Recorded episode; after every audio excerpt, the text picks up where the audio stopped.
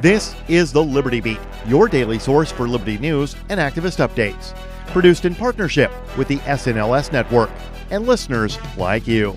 Online at snlsnetwork.com. I'm Mick Murrow with your latest edition of the Liberty Beat. Gold is trading at $1,704, silver at $15.69, and Bitcoin is trading around $8,644. Today's gold, silver, and Bitcoin prices are brought to you by Brave Botanicals, high quality kratom and CBD at reasonable prices with excellent customer service. Brave Botanicals is activist owned and mission driven. The Liberty Beat and Brave Botanicals believe so strongly in the power of kratom, we're giving it away for free. Just go to libertybeat.news slash free kratom. This is the Liberty Beat at snlsnetwork.com. In the news, a team from the University of Harrisburg, Pennsylvania, has developed automated computer facial recognition software that they claim can predict with 80% accuracy and no racial bias whether a person is likely going to be a criminal, purely by looking at a picture of them. Press News reports it's a worrying use of words the team uses in their own press release, as they move from referring to those the software recognizes as being likely criminals to just criminals, in the space of just one sentence, suggesting they are confident in the discredited racist pseudoscience they appear to have updated for the 21st century. Public reaction to the project was less than enthusiastic, judging by comments left on Facebook which included that societies have been trying to push the idea of born criminals for centuries. Ever wonder where we find all the news to report right here on the Liberty Beat? Visit snls.news to get the world's most censored media published all in one place. Save yourself from the endless time spent searching for reliable alternative media. SNLS News makes it quick and easy. No ads, no clickbait, just raw headlines, 24 hours a day.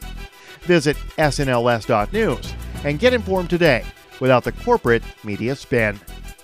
Your news now continues. Adeline and Robert Hart and their two children had harmed no one and broken no laws when heavily armed militarized SWAT deputies with the Johnson County, Kansas Sheriff's Department stormed their home like it was Nice's compound. The hero deputies were searching for evidence of marijuana production and use, but they found none because the Harts don't use or produce marijuana. They do grow vegetables and they also drink tea. Activist Post reports the Harts and their two children were held at gunpoint and nearly killed for purchasing supplies for their vegetable garden and drinking tea.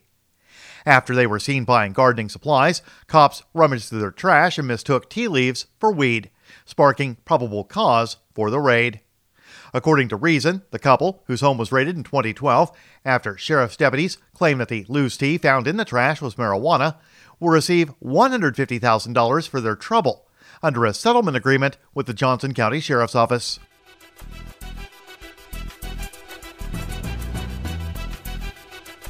For those who have lost their jobs during the coronavirus lockdown, it appears a whole new sector of jobs is opening up across the country. Cities and states are seeking contact tracers and disease investigators to track down anyone who may have COVID 19 or anyone who may have come in contact with people diagnosed with the virus. Activist Post reports are multiple job postings on Indeed.com. Job titles include Contact Tracer, Contact Tracing Supervisor, COVID 19 Case Investigator, and Communicable Disease Investigator. While some may find the positions to be necessary for public health, others find them invasive and meddlesome. One of the most worrisome aspects is what kind of power is held by the tracers and investigators. If they feel someone is not quarantining properly and they report that person, what happens next? Ventura County, California officials claimed they would remove people suffering from COVID from their homes if there was only one bathroom, a claim they've since walked back after public outrage ensued.